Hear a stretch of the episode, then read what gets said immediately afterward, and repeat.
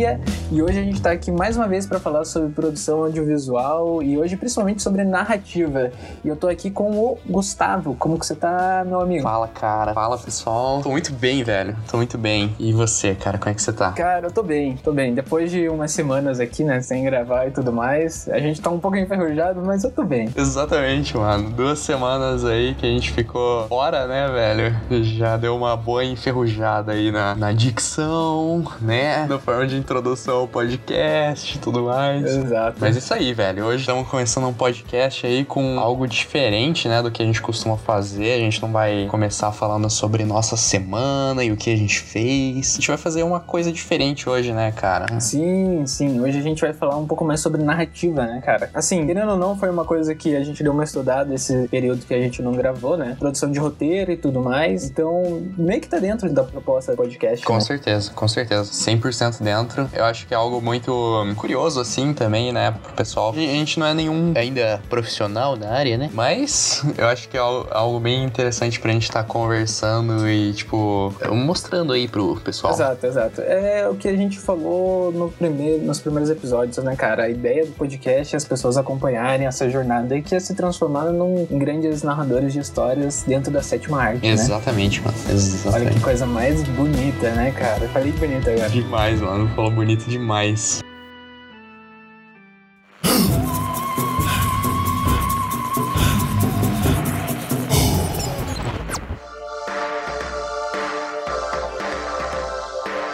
gente vai falar sobre narrativa clássica hoje, Gustavo. Exato, cara. O que, que é uma narrativa clássica, sabe? Da onde que veio, como surgiu, em que pé estamos hoje na narrativa clássica dentro do cinema, não é mesmo? Exato. Narrativa clássica, velho, é aquela que veio lá do mito, né? Exato, cara, lá da caverna do Platão. Isso aí. Platão ele começou essa parada lá atrás e tudo mais, que é aquele negócio que a gente sempre estuda lá na filosofia, mas a narrativa em si, ela só começa a ser construída lá com o Joseph Campbell, cara, que ele era um historiador, tá ligado? Uhum. E ele ficava estudando sobre mitos e tudo mais, e ele começou a perceber um padrão das histórias que se repetiam sempre dentro dos mitos, né? Uhum. Ah, um fato interessante é que a palavra mito ela vem de narrativa. Então a gente já começa por aí, entendeu? Ali, ó, já tá a ligação ali, o mito e a narrativa. Mas enfim, aí o esse nosso querido amigo Joseph Campbell, ele pegou, ele começou a perceber esses padrões, né, dentro da- das histórias que aconteciam no mundo, desde tipo de Hércules, Jesus Cristo, eram basicamente as mesmas histórias. Elas eram pautadas nas mesmas nas mesmas bases. É, exatamente. Então,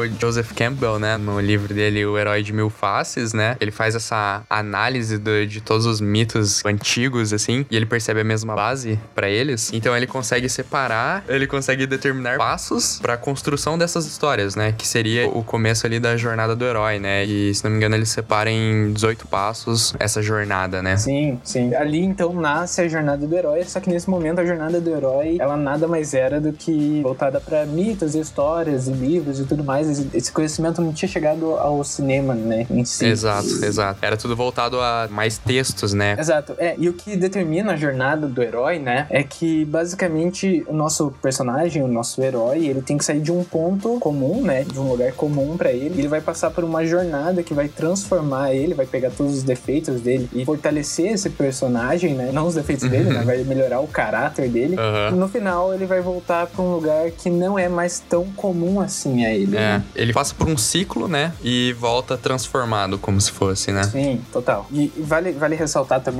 que a gente conhece como Jornada do Herói, mas inicialmente era chamado de monomito, Uhum. né? Então, como eu tinha falado ali atrás, o mito é a tradução para narrativa, né? Uhum. E mono é um. Então, quando a gente tem o monomito, é a narrativa de uma pessoa, né? Aham. Então, o que caracteriza a jornada do herói é que é um personagem que vai passar por toda essa triagem, né? Aham. Ele vai ser a peça central, né? É a história de um único herói. Exato. Então ele, ele separa, né, esse o monomito aí, a jornada do, do herói nos 18 passos, que são. Depois a gente vai passar por cima, mas a gente vai voltar principalmente quando a gente for falar do A cinema. gente tem o primeiro, a chamada aventura. O segundo, que é a recusa do chamado. Terceiro, ajuda sobrenatural. Quarto, travessia do primeiro limiar. Quinto, barriga da baleia. Sexto, estrada de provas. Sétimo, encontro com a deusa. Oito, a mulher como tentação. 9. Sintonia com o pai. 10. Apoteose. 11. A grande conquista. 12. Recusa do retorno. 13. Voo mágico. 14. Resgate interior. 15. Travessia do limiar. 16. Retorno. 17. Senhor de dois mundos. 18. Liberdade para viver. Cara, é, são muitos passos, né, velho? São muitos passos, né? E daí, um tempo depois, né? Muito tempinho depois, um, um xará chamado Christopher Vogler. Uhum. E basicamente ele leu tudo isso, né? O Herói de Mil Faces. E aí ele começou a pensar como que isso seria aplicado dentro do cinema, né? Porque esse Christopher Vogler, ele trabalhava pra Disney. O que que ele fazia lá na Disney? O pessoal, tipo, mandava os roteiros, né? E tudo mais. E ele começava a ler os roteiros, né? E daí ele descartava ou ele aceitava, sabe? Tipo assim, ah, isso aqui é um bom roteiro, passa pra frente. Isso aqui é um roteiro merda. Ele joga fora. Caraca, ele era o filtro, assim, o processo seletivo dos roteiros. Exato, ele era o filtro. E daí, de tanto ler tantas histórias, ele começou a perceber padrões que agradavam dentro da história, sabe? Tipo assim, ah, coisas que vão segurar ele no começo, que tinha em todas as histórias. Uhum. E daí, era basicamente a jornada do herói. Sim. Ele pegou, então, todo esse conhecimento que ele tinha de ler milhares de roteiros e tudo mais, e ele adaptou a- o Herói de Mil Faces pra jornada do herói no cinema. Porque o que acontece? O grande lance da jornada do herói é que ele é muito comum pra gente, sabe? Ele é muito, tipo assim, entretenimento, vamos dizer assim, né, Gustavo? Uhum. É muito fácil da gente se identificar com os personagens, porque o herói, principalmente com o herói, né? Porque o herói, ele não é perfeito, né? Exato. Ele tem seus defeitos e tudo mais, e é nesse momento que a gente acaba se identificando com ele. É, eles, ele tem características, né, cara, pra deixar ele mais, digamos assim, humano, né, cara, não perfeito. Exato, exato. E daí o Christopher Vogler, ele reduziu esses 18 passos, né, em 12, 12 passos. Exato. Acho que agora dá pra gente pegar os 12 passos e dissecar eles certinhos, né, cara? O que é cada um. Exatamente. Então os 12 passos, né, que o Christopher Vogler, ele separa, né? Primeiro eu vou passar assim por cima, depois a gente volta, vai falar de um por um, tá? E a gente vai fazer uma comparação direta com, acho que um dos maiores Um dos maiores ícones do cinema. Exatamente, maiores ícones do cinema de Star Wars, episódio 4. Então a gente vai fazer essa relação direta, até porque no episódio 4 de Star Wars, essa jornada do herói, assim, ela é muito, muito visível, assim, sabe? A gente consegue estabelecer bem os pontos, assim, né, dentro do filme. Então vamos lá. Primeiro passo, mundo comum. Segundo, o chamado à aventura. Terceiro, recusa o chamado. Quarto, encontro com o mentor. Quinto, travessia do primeiro limiar. Sexto, testes, aliados e inimigos. Sétimo, aproximação da caverna oculta. Segundo limiar. Oitavo, provação. Nono, recompensa. Décimo, caminho de volta. Décimo primeiro, ressurreição.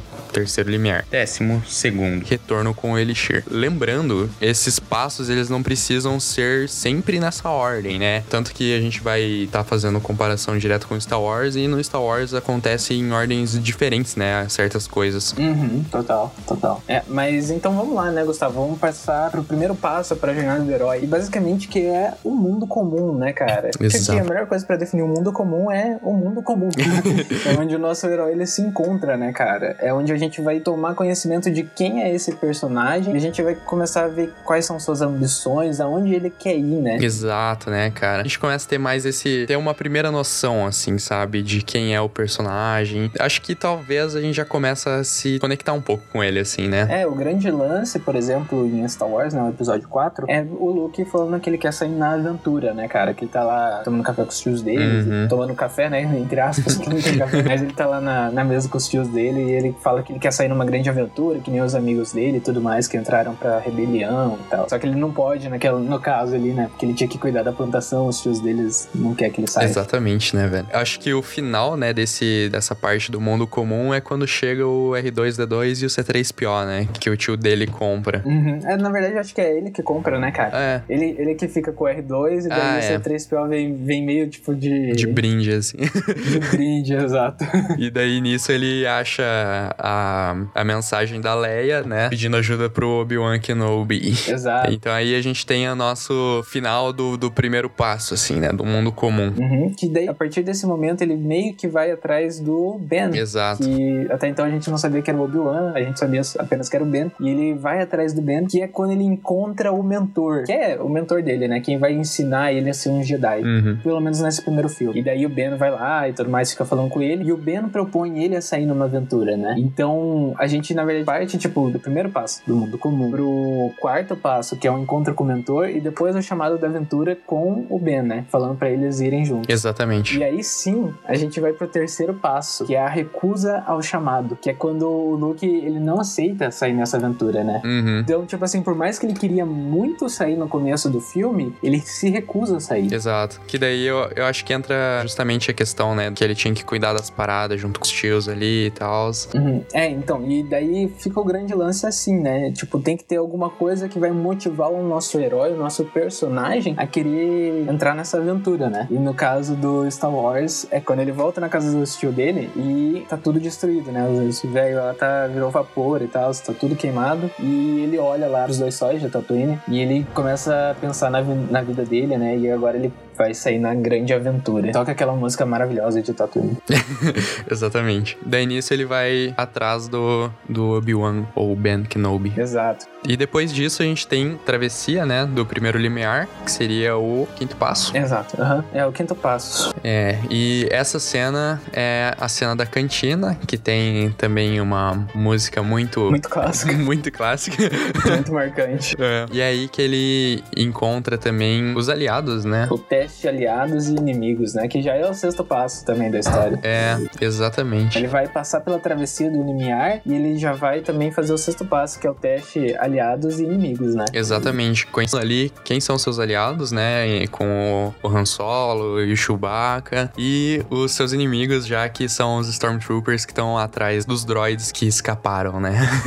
É, porque no caso o R2D2 ele tá com as informações da Estrela da Morte, né? E aí eles têm que recuperar pra não revelar o ponto fraco da Estrela da Morte. Mas enfim, vamos lá. Então ali dentro da cantina, né, ele conhece os seus amigos, né, o Tio e o Han Solo. Ah, vale pontuar também que cada personagem tem um arquétipo, mas depois a gente volta nisso de arquétipo pra falar sobre os principais tipos de arquétipos. Exato. Dentro da história, cada personagem vai ter alguma personalidade, entre aspas, né, momentânea e tudo mais. Mas enfim, ele conhece o Han Solo e daí eles entram nessa aventura, né? Eles saem do planeta e eles vão em direção ao Star Destroyer, né? Uhum. Eles fogem e eles acabam caindo no Star Destroyer do Império. Nesse momento, já é o sétimo passo do filme, né? Que é a aproximação da caverna oculta. Que é quando o, o nosso personagem ele entra dentro do covil do inimigo, né? No caso. É um momento de grande perigo pra ele. Então, é um dos momentos mais tensos da história. Tanto que é o segundo limiar, né? O segundo combate, o segundo desafio que nosso personagem vai precisar passar. É, já temos ele ali saindo bastante, assim, da zona de conforto dele, né? Total. Enfrentando medos e esse tipo de coisa. E meio que tomando frente, assim, né? Nas tretas. É, exato, exato. Tanto que nesse momento eles conseguem recuperar a Princesa Leia, né? é, exato. É. Eles salvam a Princesa Leia e. Ah, tem a, a cena clássica lá deles caindo no compa- compactador de lixo também. Ah, sim, que eles vão ser amassados, né? Exato, deles têm que escapar de lá e tudo Como mais. que eles então. escapam? Não lembro. Eu também não lembro, mano.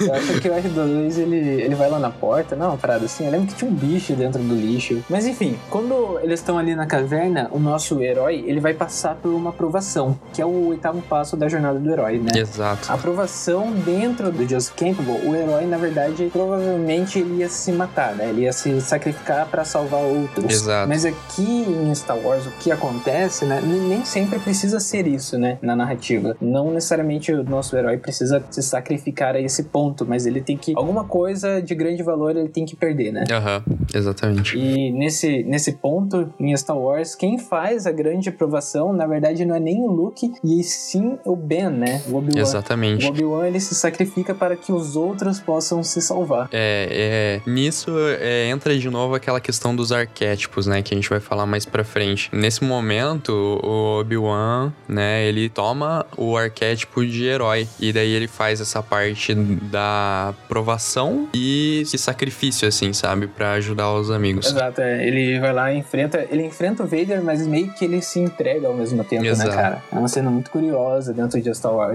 e é engraçado que ele simplesmente some, some né? E- Putz, isso daí é meio, Meio broxante assim, mas.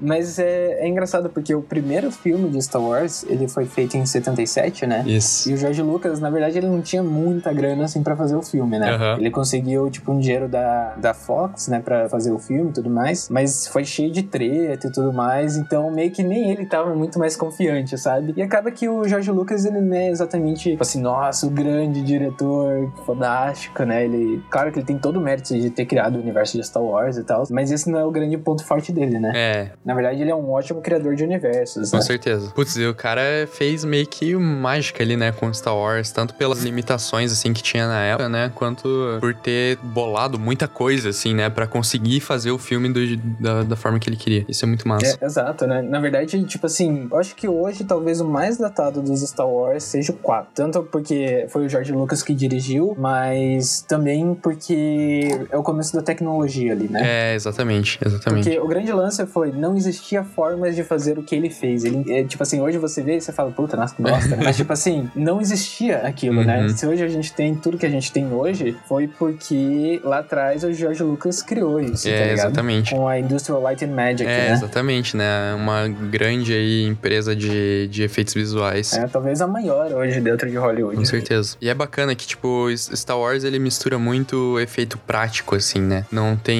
tanto efeito CG, digamos assim, né? De que é computer generated. É, na real não tem, né? Porque o que eles fizeram era misturar. Uhum. Eles aprenderam a técnica, tipo, do chroma, né?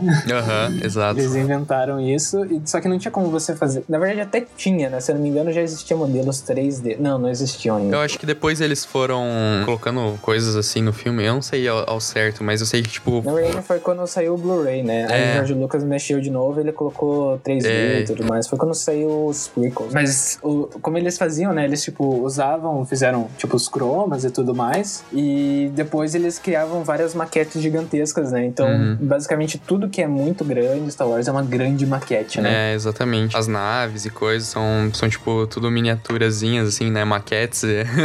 tipo, brinquedinhos, assim. É bem. É legal.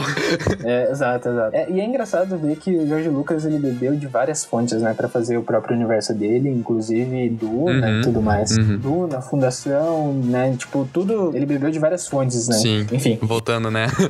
voltando, né? A gente deu uma volta inteira pra falar um pouquinho de Star Wars, mas é porque é bom, né, cara? Star Wars é demais. É muito da hora. E como a gente tá voltando, a gente também tá no ponto de volta da jornada do herói. Exato. É o caminho de volta e retorno com o Elixir, que acontece no Star Wars, né? Que seria ali a parte 10 e 12 da jornada do herói. Sim, exato. É, eles voltam com a Princesa Leia, né? Exatamente. E também com os- as informações da Estrela da Morte. Exato. Grande Elixir, no caso, seria essas informações, né? Isso. É, o caminho de volta dele seria se reunir com a base dos rebeldes, né, cara? Pra daí fazer o planejamento ali pra destruir a Estrela da Morte. Total, total. E daí É. nisso a gente entra no passo de ressurreição, que é o terceiro limiar e o décimo primeiro passo da, da jornada do herói. Uhum, que é quando o Luke, ele renasce como um Jedi, né, cara? Exato, que ele aceita, né, fazer a- o ataque, né? Uhum. Junto com isso, ele. Quando ele sente a força fluir dentro dele, né? Exatamente, e o, cara. O Noah vem no ouvidinho dele, fala bem baixinho assim, use the force, Luke.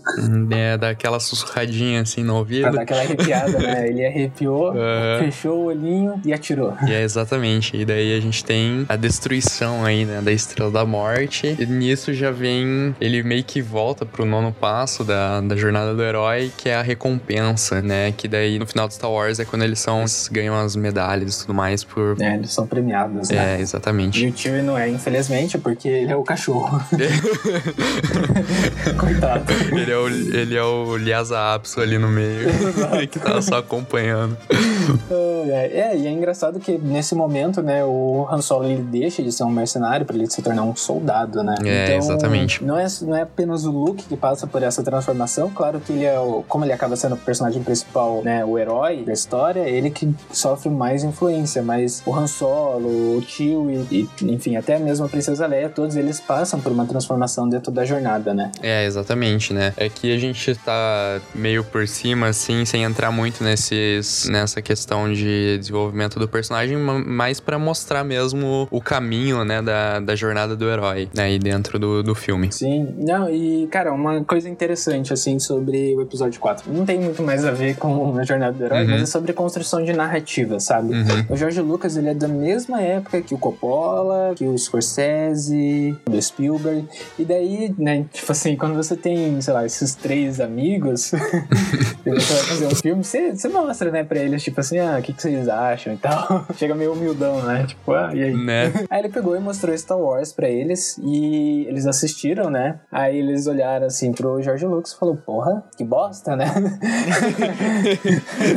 não, mentira. Eles falaram, tipo, nossa, não, legal e tudo mais, mas no final do Star Wars, o que acontecia? Como eu tinha falado, os rebeldes eles recebem a informação e eles atacam a Estrela da Morte, né? Uhum. Só que uhum. no filme, o que acontece? A Estrela da Morte vira pro planeta em que eles estão, entendeu? Então é basicamente assim: no, no roteiro original, eles vão e atacam a Estrela da Morte e acabou. Então não tem ameaça pros rebeldes. Eles não estão sofrendo um perigo eminente, uhum. sabe? Assim, se tipo assim, todo mundo morrer ali no ataque, tipo, vai ser ah, a longo prazo, talvez eles morram, mas não agora, sabe? Então Sim. eles falaram sobre isso, né? E aí o George Lucas adaptou a cena para que parecesse que a Estrela da Morte vai atacar o planeta em que os rebeldes estão, entendeu? Então ali ia eliminar toda a rebelião. Então agora a gente tem um perigo iminente muito maior, sabe? Fica muito mais tenso o filme quando a gente tem, tipo assim, esse perigo, esse, tipo assim, putz, tá tudo em jogo agora, sabe? Sim, da hora, cara. Da hora, não sabia é, então, disso. Tanto que dá para reparar, se você for assistir de novo episódio 4, que quando os pessoal que tá lá nos computadores, lá no planeta, né? Você pode reparar uhum. que eles não tão tenso. Eles estão bem de boa, tá ligado? Não é como se a estrela da morte estivesse, tipo, mirando neles. Eles estão uhum. tipo, ah, ok, né? Pô, os caras não estão conseguindo ali, mó noob, sabe? Uhum. Não é tipo como se, porra, caralho, vou explodir se esses malucos errar.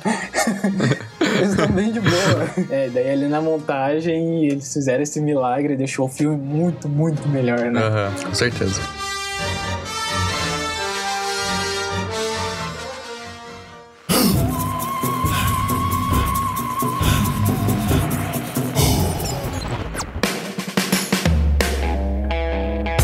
Que agora a gente pode entrar na parte dos arquétipos, né? Que a gente citou enquanto a gente falava sobre a jornada do herói, né? Mas a gente não falou porque é algo que vai levar tempo exato, também. Exato, exato. Os arquétipos, né, cara? Mas o que. Gustavo, defina para mim o que é um arquétipo. Cara, os arquétipos, eles são meio que. Se não me engano, foi o Carl Jung, Jung, não sei como se pronuncia, que ele notou, né, dentro não só dessa dessa, questão de jornada do herói e coisa, mas que, tipo, as pessoas, num geral, assim, elas têm como se fosse um padrão de personalidade, assim, sabe? É como se todos nós tivéssemos um inconsciente coletivo e tivesse personalidades similares, assim. Então, ele meio que separou essas personalidades, né? Daí os. Foi aí que meio que surgiu os arquétipos, né? É, o Christopher Vogler, ele define os arquétipos dentro do livro dele como antigos padrões de personalidades que são uma herança compartilhada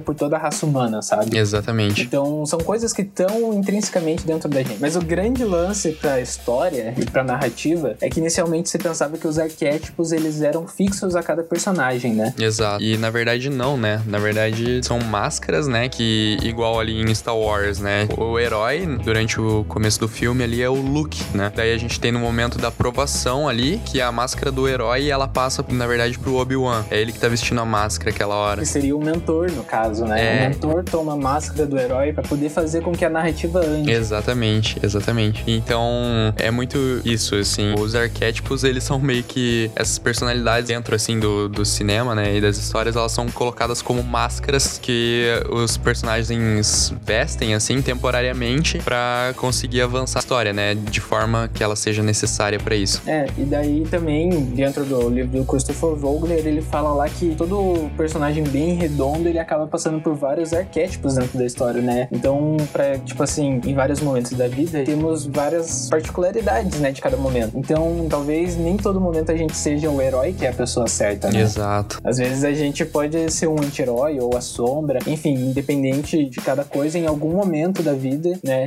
a gente vai passar por momentos diferentes e situações diferentes, o que vai levar a isso, né? Exatamente, né, cara? Uhum. E isso só faz com que a gente se conecte cada vez mais com o personagem, né? Porque gente começa a perceber que eles são iguais a gente. É, é bem isso, né? E Uhum. também, às vezes, a- abre até, por exemplo, assim, você não se reconhecia como personagem até certo ponto, assim, sabe? Daí, de repente, ele vestiu a máscara de, de um arquétipo que daí te fez reconhecer com ele, né? É, exato. É o grande lance que tá ficando cada vez mais popular do vilão ter uma motivação, né? Então, tipo Exato. assim, não é simplesmente mal. É. Ele tem uma vontade que é nobre, mas os meios que ele usa pra isso são errados, sabe? Então, é igual lá em Pantera Negra, que o Killmonger, ele quer a abertura de Wakanda, né? Para que todos os negros, eles possam ser salvos e tudo mais, né? Eles possam voltar pra sua terra natal e aí o mundo, né, conhecer Wakanda e ter acesso e poder compartilhar e tudo mais. Só que os meios que ele utiliza, claro, envolvem muita violência, né? Uhum. Então, por mais que ele tenha um objetivo nobre e tudo mais, os meios deles não, não meio que não justifica, né? É, exato.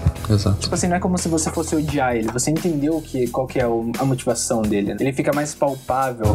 Aham, é bem isso. É muito legal isso. Tem bastante série que tá fazendo esse tipo de coisa agora, que é mostrar muito a falha, assim, das pessoas, né? E, tipo, como é, a gente não é perfeito, assim, e deixa os personagens realmente muito mais palpáveis, assim. Eles são pessoas reais, assim, digamos assim, sabe? Sim, total. É, mas então, voltando pros arquétipos, Gustavo. A gente tem vários arquétipos, na verdade, né? Temos. Mas a gente vai falando sobre oito principais. Que é o herói, o anti-herói, o velho sábio, o guardião do limiar, o arauto, o camaleão, a sombra e o pícaro. Certinho? Certo. Então vamos começar pelo principal, né? Que seria o nosso herói. O que define um personagem ser o herói de uma história, É Gustavo? o fato dele realizar a ação decisiva na história, né, cara? Total. A ação que existe maior risco, ele assume mais a responsabilidade ali dentro da história. Sim, sim. É, e o grande lance é que o que vai motivar a história continuar e tudo mais são os desejos do nosso herói, né, cara? Exatamente. Então a história é motivada pela, pela vontade do herói. Então é ele quem vai ditar pra, pra onde a história vai, no caso. Exatamente, né? O grande lance é que o herói é o personagem que vai ser mais transformado durante a história, né? Ele é o que tem que sofrer a grande transformação. Exato. Tanto que se o Luke ele tivesse, pô, viu os tio dele morrendo, vou cuidar das paradas, tá ligado? Não ia ter história. Não teria história, né? Exato. E o Império ia ter ganhado. Exatamente. Mas meio que é isso que acontece, né? Porque o Império sempre volta. É. o Império sempre volta, mano. Triste. Impressionante, mano, os caras. Os cara não, não desiste, velho. Sempre perde, mas não desiste. Não desiste. Mas então, cara, então a gente tem o herói, no caso que aqui, por exemplo, é o Luke, é, que é o que sofre a grande motivação. Dá pra gente até usar outros, por exemplo, sei lá, Rei Leão, né? Uhum. O Simba, ele começa como o menininho lá, né? E o grande lance do Simba é que ele não, ele não queria ter responsabilidades, né? Uhum. Ele nunca, tipo assim, desde pequenininho, ele é o que é o mais, tipo, uh, mais porra louca, assim, né? Então, o grande inimigo até do Simba, na verdade, é o Timão e o Pumba, né? Porque Hakuna Matata. é triste perceber isso, mas os, os vilões da história, na verdade, é o Timão e o Pumba. Caralho, velho. Eu não tinha, não tinha parado pra pensar nisso. Porra. Louco, né? Louco demais, velho. Louco demais. E quem sofre a grande transformação na história é o Simba, porque ele vai ter que encarar essa, essa fraqueza dele, que é a falta de responsabilidade, e no final ele vai ter que virar rei. Ele tem a maior responsabilidade de todos, que é de cuidar de um reino, né, cara? Exatamente, né, cara? Além disso, ele tem muito questão de, tipo, sacrificar, né, as vontades próprias, às vezes, em benefício dos outros, assim, né? Sim, sim. É, ele é o que vai fazer o grande sacrifício, né? Depois disso, né, cara, a gente tem os anti-heróis. Quem são os anti-heróis mesmo, Francesco? Então, cara, na verdade o anti-herói ele é o anti-herói, né, cara? Porra. são os vilões, né, cara, da nossa história. Mais ou menos. Marginal, vilão. É, é, mais ou menos isso. Na verdade, eles são. Eles são esses personagens que ele tem uma, pinta- uma pitadinha de maldade, sabe? Uhum. O Joseph Campbell no livro ele define os anti-heróis sendo alguém que pode ser um marginal, né? Ou até mesmo o vilão da história do ponto de vista de uma sociedade. Mas, tipo assim, basicamente a gente vai se solidarizar, solidarizar com ele, entendeu? Em algum momento da nossa vida a gente faz alguma coisas erradas. Então, meio que a gente entende ele, né? O que a gente tava falando ali no herói. Ele comete erros, né? O anti-herói, ele é uma pessoa que cometeu muitos erros, mas não necessariamente ele é uma pessoa má. Em Star Wars, quem que é o grande anti-herói? Seria o Han Solo, né? Seria o Han Solo. Ou, se você quer uma... Mas atualmente a gente tem até mesmo o Kylo Ren, né, cara? No último filme ele mostrou isso. No último filme ele é um anti-herói, né? Infelizmente, né, cagaram o personagem. É, esse filme aí foi. Tem que dizer que foi triste, né, velho? Mas. Foi triste, né? Ele conseguiu desagradar todo mundo. Conseguiu, velho. né? Tipo, quem tinha gostado do episódio 8 e quem tinha gostado do episódio 8. Exato, mano. Ninguém gostou. É muito isso, cara. sentido. Eu acho que fizeram o Venom, né? O filme do Venom também como se ele fosse um anti-herói, não foi? Total. O Venom é um anti-herói. O V de Vingança lá é um anti-herói também. Isso aí. E, e, na verdade, os anti-heróis eles estão tomando cada vez mais parte né, em histórias e tudo mais. A gente começa a ver mais atualmente anti-heróis em histórias, sendo principais, né? Aham, aham. Cara, acho que até Good Girls, assim, não sei se você já viu, é uma série que as mulheres, elas são, tipo, bandidas, assim, sabe? Elas fazem, tipo, porque elas estão quebradas e precisam do dinheiro, tá ligado? E não sei se isso tornaria elas anti-heróis, talvez. Depende, né, do desenrolar, porque, por exemplo, o Walter White, ele começa a fazer porque ele precisava de dinheiro. Exato. Mas no final ele se torna um grande vilão. É, isso é real. A gente, ele percebe, ele começa a sentir o poder, né? E o lance não é mais o dinheiro, e sim a sensação de ter poder. Uhum. É muito louco também a narrativa que eles usam dentro do, das séries, né, cara? Tá. Então, seguindo até mesmo dentro da própria história, né? O herói, ele vai conhecer um velho sábio, né? Alguém que vai ensinar e vai passar pra ele informações importantes, né? Pra que ele consiga seguir a sua jornada. Por exemplo, no caso de Star Wars, que nem a gente falou, esse personagem, ele é o Obi-Wan Kenobi, né? Exatamente. Agora a gente entrou no, no arquétipo do, do mentor, né? Do mentor, ou do velho sábio, ou velha sábia. É, né? exatamente. E é o personagem que ele vai ensinar, né, o nosso herói, ou tá protegendo ele, ou às vezes até mesmo dar algum certo, tipo, artifício pra ele, seja tipo um dom, assim, pra alguma coisa, ou até um objeto, né? No caso de Star Wars, por exemplo, o Obi-Wan ele faz esse papel de ensinar, né? Uhum. Na verdade, ele faz um pouco menos esse papel de ensinar, ele só dá, tipo, sei lá, um intensivão ali, né? e daí quem realmente treina o Luke, na verdade, é o Yoda. é, né? exatamente. Mas ele, ele dá um presente pro Luke, sim. Ele dá o, a arma do Luke. É. Ele dá o sabre de luz pro Luke. Exatamente. Que é o que o Luke vai usar lá no final de Star Wars pra, né, se proteger e lutar contra o Império. Uhum, exatamente. Não no final, né? Na história inteira. É, e ele é meio que aquilo que o nosso herói pode se transformar, né, cara? Exato, é, a grande lance do mentor é que em algum momento ele já foi um herói. É. E não necessariamente o mentor, ele é um herói que, às vezes, o mentor, ele pode ser um herói em construção ainda, sabe? Sim, sim. No livro ele pontua isso, que, tipo, em muitos casos, o mentor, ele também tá passando por uma jornada paralela ao herói. né? É, exatamente. Eles chamam de do mentor caído, né? Exato, mentor caído. Que é o Luke no episódio 8, né? Uhum. O Luke é um mentor caído. Ele se perde, né? Ele, enfim. É, exatamente, exatamente. Ui, até fiquei com calafrio aqui lembrando do episódio 8. Nossa, que episódio bom, né, cara? Nossa senhora. Ai, caralho, é muito bom esse episódio. Muito bom, mano, muito bom. Depois disso, a gente tem o arquétipo do Guardião do Limiar, né? Uhum. Que é o quem, digamos assim, é o guardião da porta secreta, digamos assim, entre aspas, assim. Na verdade, em- ele- o Guardião do Linear ele vai ser o primeiro desafio, né? Não necessariamente ele precisa ser um personagem em si, ele pode ser tanto um personagem, né? É, um grupo de, de personagens, ou até mesmo. Coisas da elementos, assim, né? Tipo, da natureza, elemento arquitetônico, às vezes, pode ser N coisas. Exato, exato. Várias coisas vão definir, né? O, o- um guardião do limiar. Exatamente. Mas é uma das etapas que o nosso herói ele vai ter que enfrentar pra subir mais uma escadinha. né? Exatamente, é meio que aquela parada de mostrar que é digno, assim, sabe? Pra dar sequência na história. Uhum, sim, sim. Então, basicamente, não, não precisa ser um personagem, né? E pode ser também fatores psicológicos, né? Que nem cicatrizes emocionais, vícios, dependências, autolimitações. Enfim, tudo isso pode ser um guardião do limiar. É um obstáculo que o nosso herói vai ter que passar. Isso que define o guardião do limiar. Exato. Arauto, velho. O que, que é o Arauto? Ele é quem vai estar tá desafiando o herói, né? Vai ser meio que um ponto de desequilíbrio para o herói. Pode ser uma pessoa também, uma condição, às vezes uma informação, né, que vai fazer isso com o nosso herói. É, é o que impossibilita, é o que vai fazer o herói sair do mundo comum, né? Então, no caso de Star Wars, o nosso Arauto é o R2D2 com a mensagem da Leia, porque é ele que vai levar o Luke a procurar o Ben uhum. para sair nessa jornada. Na verdade, talvez seja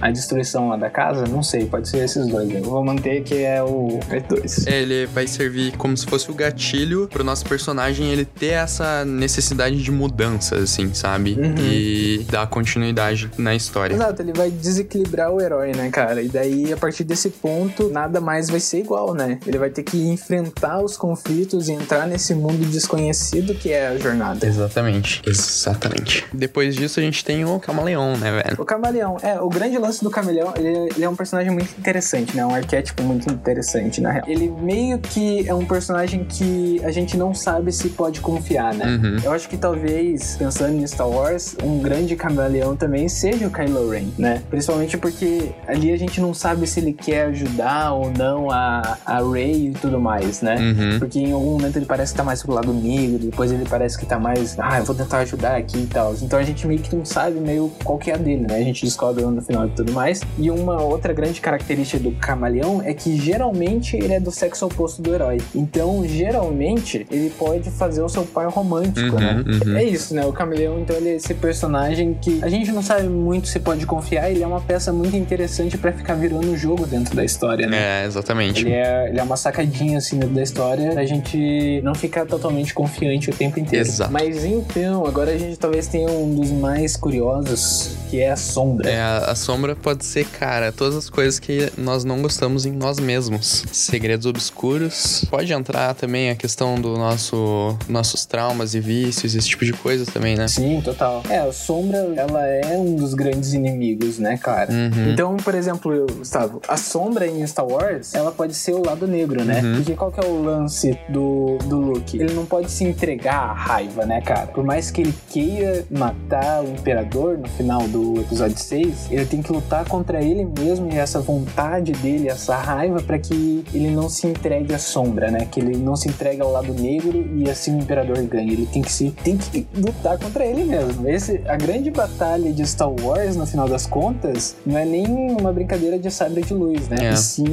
esse conflito interno, né? O conflito do, do lado escuro com a força. Exatamente. É o que vai ficar perseguindo o herói, né? Na real. Uhum. Tipo, o herói ele sempre vai poder, sempre vai ter essa possibilidade ali. Mas é a grande batalha dele, a sombra. Exatamente. Por último, né, cara? O Pícaro. Pícaro, ele é engraçado, né, cara? É isso. É literalmente isso. ele é o alívio cômico, né, velho? É, exato. E, tipo assim, dependendo do filme, da série que a gente tá assistindo, o Pícaro, ele pode ser o herói. Uhum. Então, principalmente séries de comédia e tudo mais, é, o Pícaro, ele pode ser um herói. Exatamente. Eles in introduzem mudanças e transformações, assim, sadias, né, cara? Às vezes trazendo até uma atenção, assim, pro desequilíbrio ou absurdo da situação psicológica do nosso herói. É, exato. E geralmente, assim, os filmes, eles têm toda essa tensão, né? Uhum. O grande lance é que se tudo o tempo inteiro for tenso, às vezes nada é tenso, né? Exato. Então, ele é essa pecinha fundamental, assim, tipo assim, respira agora. Uhum. Agora, agora segura, entendeu? Eu acho que isso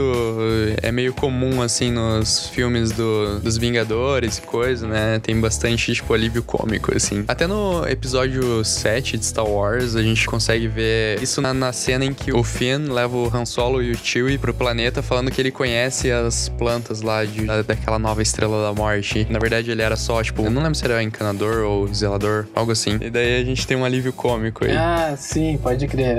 Ele não era, tipo, um guerreiro, né? É, o Finn, ele faz esse papel de alívio cômico, mas eu acho que em Star Wars, talvez o C3PO seja o grande expoente de alívio cômico, né? Hum, real. Porque ele é a grande peça que fica destoando ali, né? Aham. Que ele é todo travadinho e tudo mais, e ele sempre é meio do contra, assim. É verdade. Mas enfim, Gustavo, a gente passou então aqui pelos oito arquétipos principais que constituem uma narrativa clássica, né? E o que, que a gente pode entender sobre o arquétipo, sobre a jornada do herói e tudo mais, é que os arquétipos, na verdade, eles são extremamente flexíveis, né, cara? Uhum. É basicamente uma maneira de compreender qual que é a função que cada personagem tá desempenhando dentro da história, né? Exato, exatamente. Então, que nem a gente tinha falado lá no começo, o arquétipo nada mais serve do que fazer com que a história se mova. Uhum. Os arquétipos, eles passam pela jornada do herói, né? Junto com os nossos personagens, né? E pode, igual a gente falou, pode ser um personagem pode assumir vários arquétipos. Sim, total. É, e é engraçado que a jornada do herói, o monomito, na verdade, eles são só a pontinha do iceberg da narrativa, né? Talvez ela é a narrativa mais comum hoje, porque, como a gente falou, é muito fácil da gente se familiarizar com ela, né? Uhum. Mas existem outras formas de fazer essas narrativas e tudo mais. Hoje em dia tem a narrativa moderna, mas isso pode ficar para outro podcast, porque a gente ainda tem que estudar isso também. Claro. e, acima de tudo, a gente agora tem que aplicar isso que a gente aprendeu, né, cara? Exatamente, exatamente. Porque não adianta nada a gente querer que- eh, reinventando a roda, né, cara? Uhum. Porque se a gente não sabe fazer o básico, como que a gente vai começar a fazer coisas incríveis, né? Exatamente, né? Não que a jornada do herói não seja algo incrível, porque que nem a gente viu aqui, é alguma coisa muito complicada de se construir, né, cara? Sim, E sim. dá pra construir grandes histórias. É, é só uma questão de construção de personagem, trabalhar arquétipos e situações e cenas e tudo mais. Exatamente, né, cara? É, tendo esse conhecimento, com certeza vai ajudar muito na, na criação de personagens e tudo mais. E isso que. Entender isso, de que os, um personagem pode ser vários arquétipos, com certeza ajuda muito. Porque eu também tinha na cabeça que a função do personagem, ela era aquela até o final, sabe? Ele era o nosso herói até o final. E na verdade, não, né, cara? A gente. Sim e não, né? Porque, tipo. ele é o foco principal, mas ele outras pessoas podem se tornar o herói durante, esse- durante o decorrer da história. Sim, sim, total. E é que nem a vida, né, cara? A gente tá em constante evolução. Na verdade, o herói só vai o nosso ponto de vista da história, né? Exato. Olha só que bonito e que jeito bonito de terminar esse podcast cheio de informação, né, cara? Com certeza, cara. Eu acho que foi muito produtivo. Desculpa aí se a gente tipo, se enrolou e no, no meio das explicações e tudo mais, mas é isso aí, né, cara? Tamo aí. É isso aí, Gustavo. Eu acho que agora, que nem eu falei, é só a gente começar a colocar em prática, né, essas coisas maravilhosas aí que a gente tá aprendendo. Exatamente.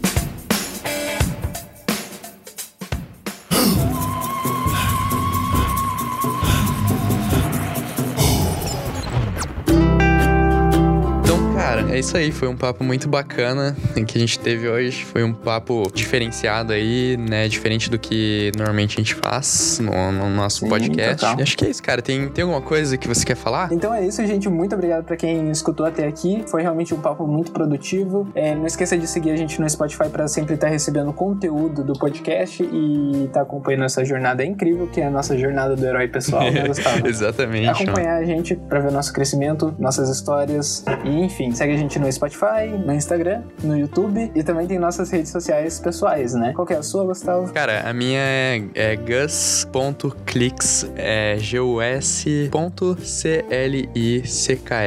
É isso aí. E a sua, Francesco? Ah, a minha é Francesco Underline Fioravanço. E a gente tem também a, a da Luzia, né? Luzia Filmes, né? Tipo, filmes mesmo, assim, né? BR. Tudo junto. Tamo lá no Instagram. É isso então, Gustavo. Muito obrigado pela sua paciência, cara. E tchau. Muito obrigado, galera. Tchau, tchau. Muito obrigado, Francesco. Tchau, tchau.